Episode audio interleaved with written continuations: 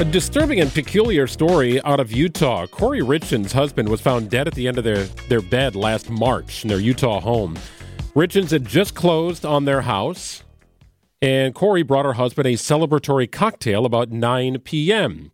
She left to go sleep with their son, who was having some sort of night terror, according to Kouri's story, and returned to the bedroom about 3 a.m. to find her husband lying on the floor, cold to the touch, she told authorities. About a year after her husband died, Richins published a children's book titled Are You With Me? It's all about navigating grief after the loss of a loved one. People looked at it as a moving tribute, a way for her children to understand the loss of their father.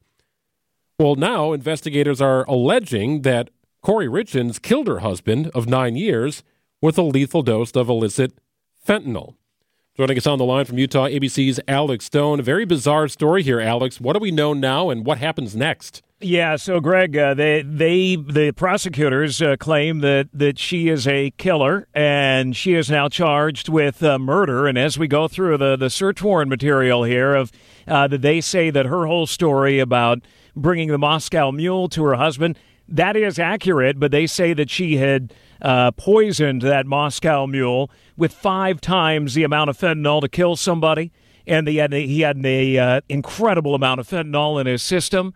And then she went on this media tour to sell her book uh, over the, the last couple of months and went uh, around Salt Lake City talking about the book, about her amazing husband, how much the, the family loved him, how much she missed him, saying this. My husband passed away unexpectedly last year. He was 39. It completely took us all by shock. And she said the family could not believe he was gone, writing the book to help other families as well. Try and understand, you know, not only how to grieve as a widow, as a, as a wife, but also, you know, with my kids, how to help them, how to help them understand what just happened. But prosecutors say that uh, her husband had told a friend that his wife was trying to poison him. He got violently ill at a Valentine's Day dinner last year and he thought, well, uh, you know, that she was poisoning me. He said he had to use his son's EpiPen, used Benadryl, passed out for a few hours.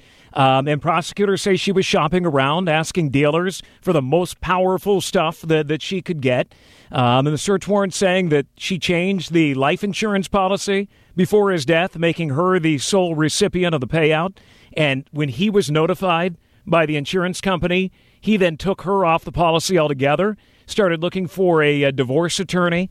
So there was a lot going on here, but uh, she is charged with murder. Her attorney not commenting. Family members are uh, filing guardianship papers uh, right now for the three kids. She was arrested this week. Uh, she's due in court in a couple of weeks. She's being held right now in the Summit County, Utah jail.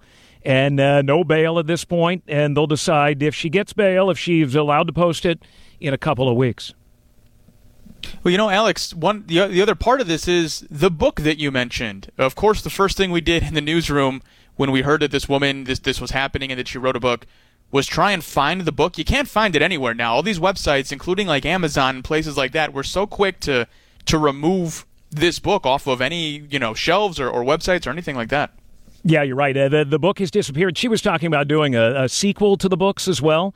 That obviously won't go on, but uh, immediately once this case became known this week, uh, whether it be Amazon or any of the, the other websites or stores, poof, the, the, the book went away at that point. Well, and then there's a big question here too, Alex. What about the children? Right? I mean, they, they've already lost their father. Their mother could be going to jail for the rest of her life.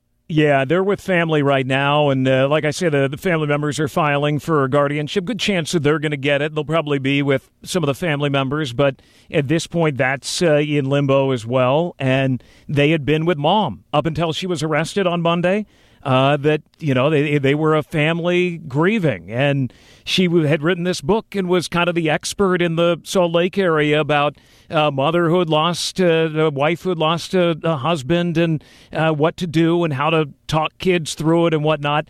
Uh, and then all of this breaking this week, and and we find out it, it wasn't what it appeared. So what does the timeline look like then, Alex? What do we know? What are, what are the next steps? I, know Greg just mentioned asking about the kids, but what what what does her court look like? I mean, are we going to see her back in the news again? Yeah, so in a couple of weeks, uh, she will have the the detainment hearing to decide can she post bond? Uh, what are the the aspects of it? Being murder, high likelihood that they're going to say no bond or make it so high that, that it's hard to achieve. Uh, and then they'll begin the judicial process. She will enter a plea at some point. Her attorney's not saying what they will plead. Uh, likely a, a, not guilty plea, but, but we don't know what they'll do. Um, and then it will begin going down the, the road of if there's not a plea deal, a trial, and and decide is she really guilty at this point? These are allegations, nothing more than allegations made by prosecutors and police. Um, but uh, but she's sitting in jail right now. Alex, we've talked to you a lot this week. I, can't they just give you the Westminster Dog Show? Uh, you've had some just gut wrenching, awful you know, stories Terry here. Albinger, she's doing that one for us, and uh, they say no. Take this one. Oh man. Well, I hope you get a fun story to talk about uh, at some point this week. We'll be sure to check in. ABC's Alex Stone. Thank you so much, Alex. You got it. Thanks, guys.